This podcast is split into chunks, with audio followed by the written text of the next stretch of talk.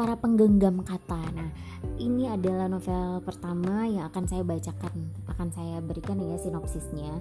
Nah, ini ada judulnya adalah The Woman in the Cabin 10. Nah, ini karyanya Ruth Ware dan publishernya itu adalah uh, Mizan Naura dan juga Naura Naura Naura oh Naura Publishing oke okay, nah itu kayaknya termasuk ke dalam Mizan deh oke okay, jadi sinopsis mengenai cabin, uh, The Woman in the Cabin 10 ini uh, berikut ya ini adalah tugas terbesar sepanjang sejarah karir jurnalisme Low Black Lock, meliput pelayaran sebuah kapal pesiar mewah selama seminggu.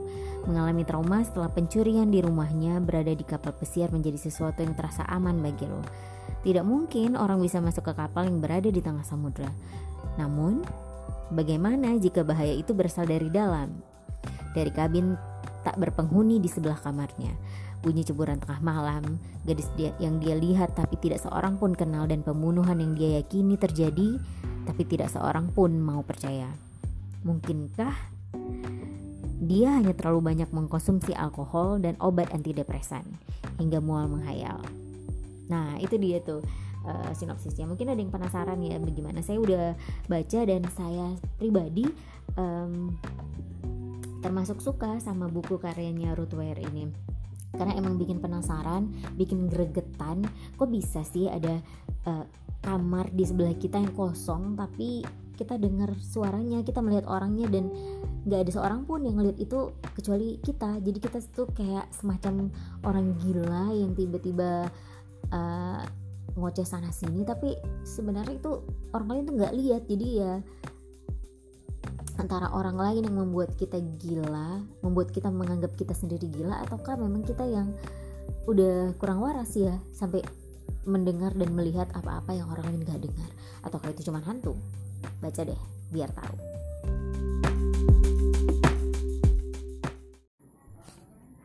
Nah, penasaran gak sama novel The Woman in the Cabin 10? Nah biar makin penasaran nih saya bacain deh sepenggal dari sebuah bab di novel ini. Kutatap sang kepala keamanan sambil melongo. Apa maksud Anda? Aku akhirnya berhasil berujar. Apa maksud Anda tidak berpenumpang? Kabin itu kosong, kata Nielsen. Kamar itu sejatinya dipesan oleh seorang tamu, investor bernama Ernst Solberg. Tapi dia undur diri pada menit-menit terakhir karena alasan pribadi setahu saya. Jadi gadis yang saya lihat, dia seharusnya tidak di sana. Barangkali dia adalah staf atau petugas kebersihan. Bukan, dia sedang berganti pakaian, dia menginap di sana. Nielsen diam saja, dia tidak perlu mengatakan apa-apa. Pertanyaannya sudah jelas. Jika gadis tersebut betul menginap di sana, di mana barang-barangnya? Seseorang bisa saja mengeluarkan barang-barangnya, kataku lemah. Sesudah saya melihatnya di kamar dan sebelum Anda datang. Benarkah?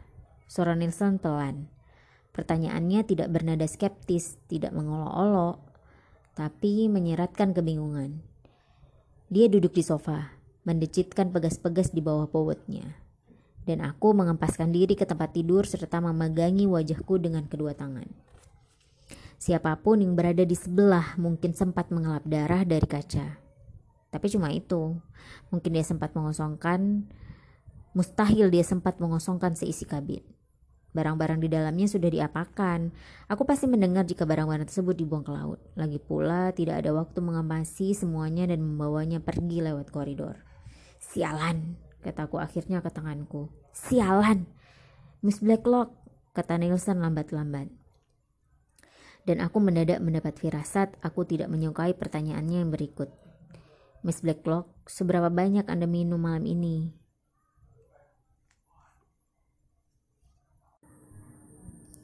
Nah, apakah kejadian yang dia dengar dan cewek yang dia lihat di sebelah itu yang lagi ganti pakaian ada hayalan dia aja termasuk darah yang ada di jendela ya. Apakah cuma hayalan dia aja karena kebanyakan minum?